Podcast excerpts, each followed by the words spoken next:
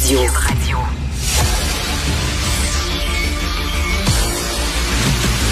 Jean-François Lisée. On va juste dire qu'on est d'accord. Thomas Mulcair. Je te donne 100% raison. La rencontre. C'est vraiment une gaffe majeure. Tu viens de changer de position. Ce qui est bon pour Pitou est bon pour Minou. La rencontre. Lisée-Mulcair. Alors, bien sûr, je peux pas m'empêcher de vous entendre sur Karl Tremblay, sur les Cowboys Fringants. Jean-François, est-ce que tu étais un fan? Ben, j'étais un fan parce qu'il réussissait à dire des choses qu'on sentait et qu'on n'arrivait pas à exprimer aussi bien que lui. Tu sais, une nation a parfois des bardes qui sortent à nation pour être ses interprètes au sens fort du terme. Il était l'interprète de notre génération, de plusieurs générations, de notre moment historique. Et il le faisait de différentes façons, à la fois sur les questions sociales, à la fois sur les sentiments, les relations amicales, amoureuses, sur le fou rire, la marine marchande, c'est incroyable comme c'est drôle. Et l'Amérique pleure. Moi, quand j'ai entendu ça, j'ai dû arrêter la voiture parce que la puissance de cette chanson, sa pertinence. Bon, alors c'est comme si la perte de ce personnage est d'autant plus difficile à vivre que il était encore dans un moment de très très grande créativité. On a vécu avec lui sa maladie, on a espéré qu'il s'en tire pour qu'il reste avec nous pour plusieurs tours de piste. C'est un peu comme si on perdait dans notre famille élargie la personne qui nous comprenait le mieux. Alors ça fait plus mal que d'habitude. T'as raison. Et Tom, toi qui as un pied dans la communauté anglophone, un pied dans la communauté francophone, pour moi c'est aussi important que la disparition du chanteur des Tragically Hip. T'sais, ça avait vraiment frappé les Canadiens et pour les Québécois c'est à peu près l'équivalent. Oui, puis mes pensées, tout en passant avec Catherine hier soir, on était tellement bouleversés. Nos pensées sont évidemment avec la famille de Karl, mais avec sa famille musicale aussi, parce que les Cowboys Fringants, pour rester avec ton idée, Richard, un des rares groupes très, très, très bien connus du côté anglophone, gens connaissent les paroles. Et puis lorsqu'ils étaient au Centre Bell l'année dernière, il y avait du monde de toutes les communautés. Ils étaient vraiment des gens qui bâtissaient des ponts, ils les bloquaient pas. Et ils étaient donc là pour nous interpréter. J'aime bien l'expression de Jean-François. Moi, je dirais aussi très engagé, mais sans jamais être un coup de massue. Oui, exactement. C'était une manière d'amener les gens à réfléchir. Et c'est toute une équipe. On pense à Jérôme Duprat. C'est un gars que j'ai la chance de connaître. C'est un grand professeur à l'Université du Québec en Outaouais. C'est un expert en économie, développement durable, environnement. J'ai eu l'honneur d'être demandé pour signer le préface de son plus récent bouquin. Et honnêtement, là, les gens réalisent pas ça, que une des raisons pour lesquelles ils sont capables de nous interpréter, c'est que c'est pas superficiel, ça touche à tout. Ça va très loin, la capacité d'analyser. Et encore une fois, je suis d'accord avec Jean-François, l'Amérique pleure est en train de parler de notre voisin le plus proche avec les yeux d'ici, mais avec un regard comme si on avait besoin d'une intervention avec un membre de la famille qui allait plus bien. Et tout à fait. C'est une manière d'amener ça. Et Jean-François, dans les années 70, Jean-François, la cause nationale, elle était portée par les artistes. Hein? On se souvient des grands rassemblements sur la montagne, quand Ginette Reno chantait un peu plus loin, ça venait soudainement une chanson politique. C'était parmi les rares à encore hisser le drapeau du Québec à bout de bras, les cowboys à notre époque. Oui, bien les cowboys. De toute façon, je ne veux pas parler des cowboys au passé ou à l'imparfait. J'espère que je ne sais pas quel est leur projet pour l'avenir, mais je pense qu'il y a une force là qui entourait et qui soutenait Karl Tremblay, mais qui peut lui survivre aussi. Écoute, il y en a un certain nombre. Évidemment, c'est pas le sujet principal. À l'époque, c'était le sujet principal qui était tissé à travers toutes les recherches de liberté. Maintenant, c'est un sujet parmi d'autres. Moi, je pense qu'il peut redevenir le sujet principal et que dans la mesure où c'est le cas, on va revoir des gens qui vont lever la main et qui vont se faire entendre davantage sur ce sujet-là. Mais c'est comme un peu, je me souviens, notre grand chanteur Leonard Cohen, qui avait fait un album extraordinairement politique, très très bon. Et ensuite, il est revenu aux chansons d'amour. Et les gens ont dit, oui, mais pourquoi t'es pas politique? Ben, il dit, une fois qu'on a annoncer la fin du monde en 12 chansons, on n'a plus grand-chose à dire. Bon, mais l'amour, c'est infini. Tout à fait. Tom, tu me fais rire. Tu m'as envoyé les sujets que tu voulais aborder et tu me dis les sondages sont tellement mauvais pour Trudeau qu'il peut même pas luncher en paix. Le film de ce truc-là, hier soir, bon, Trudeau est dans l'Ouest canadien. Il s'en va dans la conférence Asie-Pacifique à San Francisco. Tantôt, donc, c'était logique qu'il se retrouve sur la côte ouest, mais il est allé dans un resto à Toronto, une ville par ailleurs très paisible. Puis il a été accosté par un très grand nombre de manifestants dans le restaurant. Et on n'a jamais l'occasion de parler d'eux autres. Moi, je vais faire un coup de chapeau à l'équipe de sécurité autour de Trudeau. Ça vaut la peine parce que sur notre site du Journal de Montréal, on a le truc complet. Et leur travail a été impeccable. Et ça méritait de souligner. Trudeau lui-même, phlegmatique, resté de sang-froid, c'était assez violent, merci. In your face, comme on dit en anglais, tu sais. Et tout le monde, évidemment, avec une caméra dans chaque main, y compris celle, de toute évidence, qui a filmé le truc tout au long. C'était à propos d'Israël-Hamas, avec, évidemment, juste un point de vue. Il y avait juste un côté dont il fallait parler dans ce truc-là, et on commence à s'y habituer. Mais Trudeau est Trudeau. Une manière de narguer les gens qui l'avaient enquiquiné, puis le film est assez long, merci. Il s'approchait un peu d'où étaient les véhicules et il y avait du staff de l'hôtel / resto qui voulait juste des selfies avec lui, puis ça a rendu dingue les prestataires. Ils voulaient...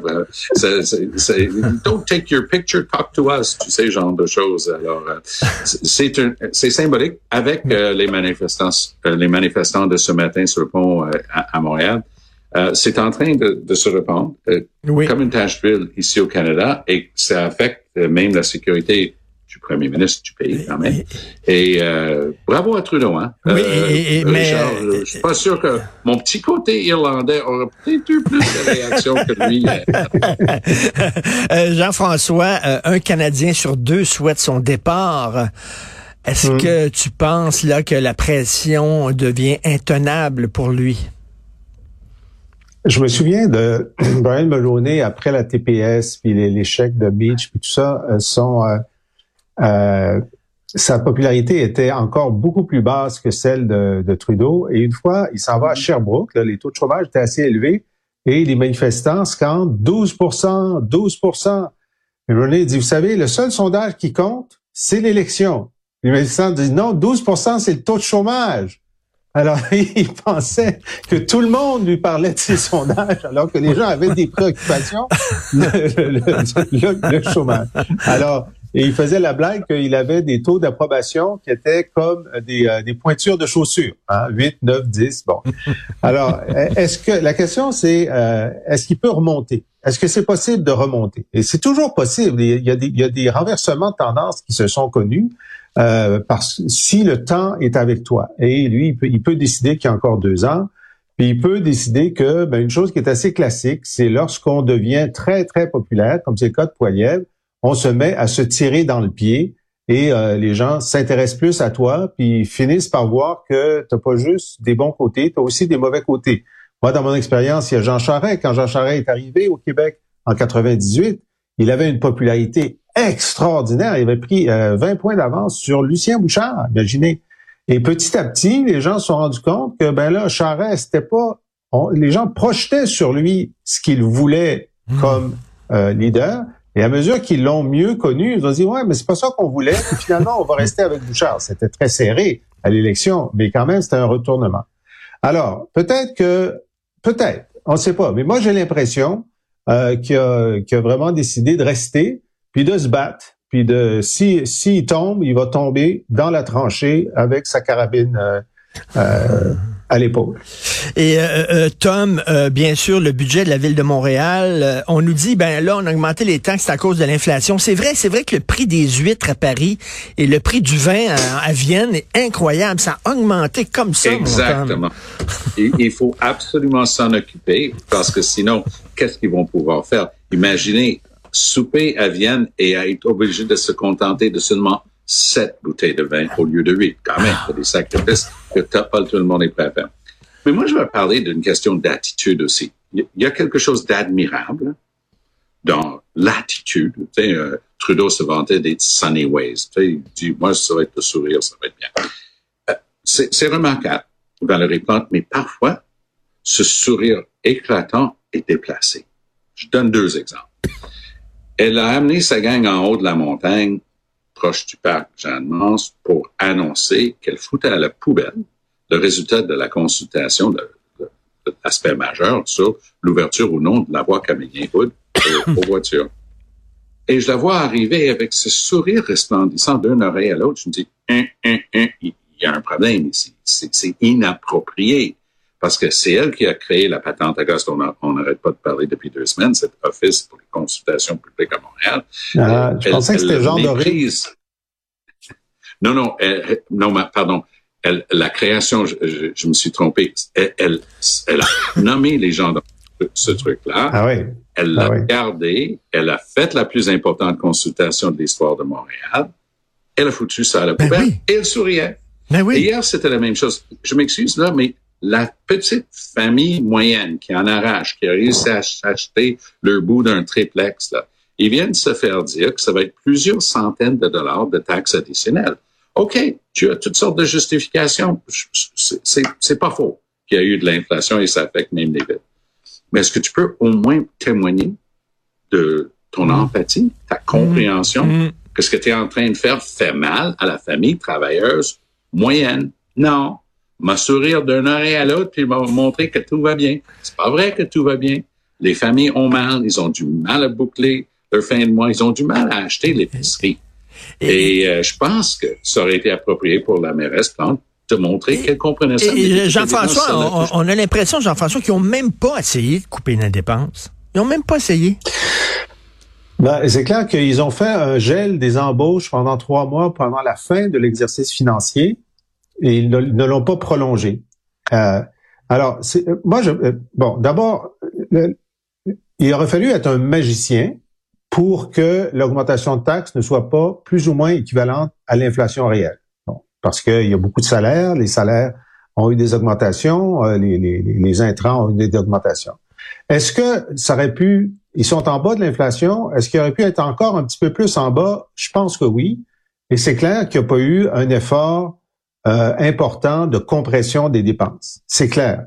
Mais moi, ce qui me dérange le plus, c'est que quand on additionne les augmentations des arrondissements, dans plusieurs cas, ben, l'augmentation totale excède l'inflation. Et je comprends que la mairesse ne contrôle pas tous les arrondissements, mais en tout cas, dans tous les arrondissements de Projet Montréal, il aurait pu dire, nous, là, c'est sûr que le total va être en bas de l'inflation. Les autres qu'on contrôle pas, arrangez-vous avec eux aux prochaines élections. Et ça, ce travail-là n'a pas été fait. C'est comme si c'était 2 entités différentes, mais c'est le même compte de taxes qu'on reçoit. Non, c'est vraiment, on dit c'est l'inflation. En tout cas, le résultat, c'est qu'il va falloir percer un autre trou, Tom, dans notre ceinture qui est déjà suffisamment serré. Les gens sont en beau fusil. Puis tout arrive dans un contexte. Puis pour avoir fait de la politique provinciale, fédéral, je peux te garantir que le monde mélange tout. Hein? Quand j'étais député provincial, les gens venaient se plaindre de leur poubelle dans mon bureau. Je dis, ça, c'est la municipale. Puis les gens me répondaient, c'est toi que je viens de dire. Je ne vais pas me badrer avec tes explications. Règle mon problème de poubelle.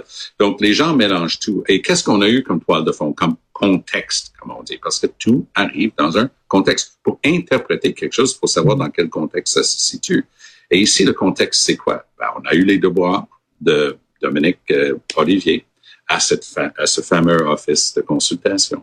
Ça remplace Madame Beaulieu, fait un pied de nez à Madame Plante qui lui suggère de trouver elle aussi la voie de sortie. Et c'est ça, c'est ton excellent papier aujourd'hui, Richard. Tu sais, c'est quoi, là? C'est d'avoir du fond tout le tour de la tête.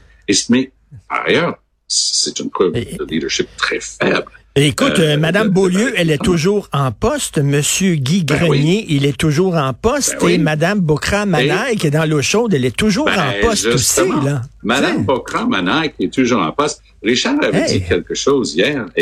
Pardon, Jean-François avait dit quelque chose hier que j'avais pas pris le temps de double vérifier. Effectivement, dans l'article en question, Parce qu'elle dit dans un de ses écrits qu'elle a assisté à des manifestations. Mais une des manifestations était celle où le prédicateur autoproclamé a imploré que les Juifs soient tous tués. Et ça dépasse l'entendement. Et ça devient une question morale pour Valérie Plante. Et la fonction, moi je considère que ça peut être une fonction très importante, mais c'est évident pour moi que Boukrâa Manaï ne peut plus être la personne qui occupe cette fonction-là. Parce que les gens, Jean-François, disent... Les gens disent où est Valérie Plante et où est Fadi Daguerre aussi, le chef du SPVM, là, Jean-François. Là, la situation est quand même grave à Montréal. Oui, la situation est grave et comme je disais hier, si tu es pour avoir des mauvaises nouvelles, essaye de toutes les avoir le même jour ou la même semaine. Alors, les démissions, les renvois, tu sais, t'aimerais ça commencer la semaine prochaine, lundi prochain, en ayant mis les poubelles dehors. Je parle pas des personnes, mais je parle des dossiers difficiles. T'essayes de tout faire ça le vendredi pour que tu recommences la semaine. Par exemple, on pourrait changer de sujet la semaine prochaine puis dire, ben nous aussi, on les veut, les Kings, puis on est prêt à mettre 8 milliards pour avoir les Kings au Centre Bell. des fois, tu veux tellement changer de sujet que tu cherches une nouvelle pire. T'es sûr que tu vas changer de sujet si tu fais une nouvelle pire. Merci à vous deux. Merci. Bonne journée. On se reparle demain. Merci.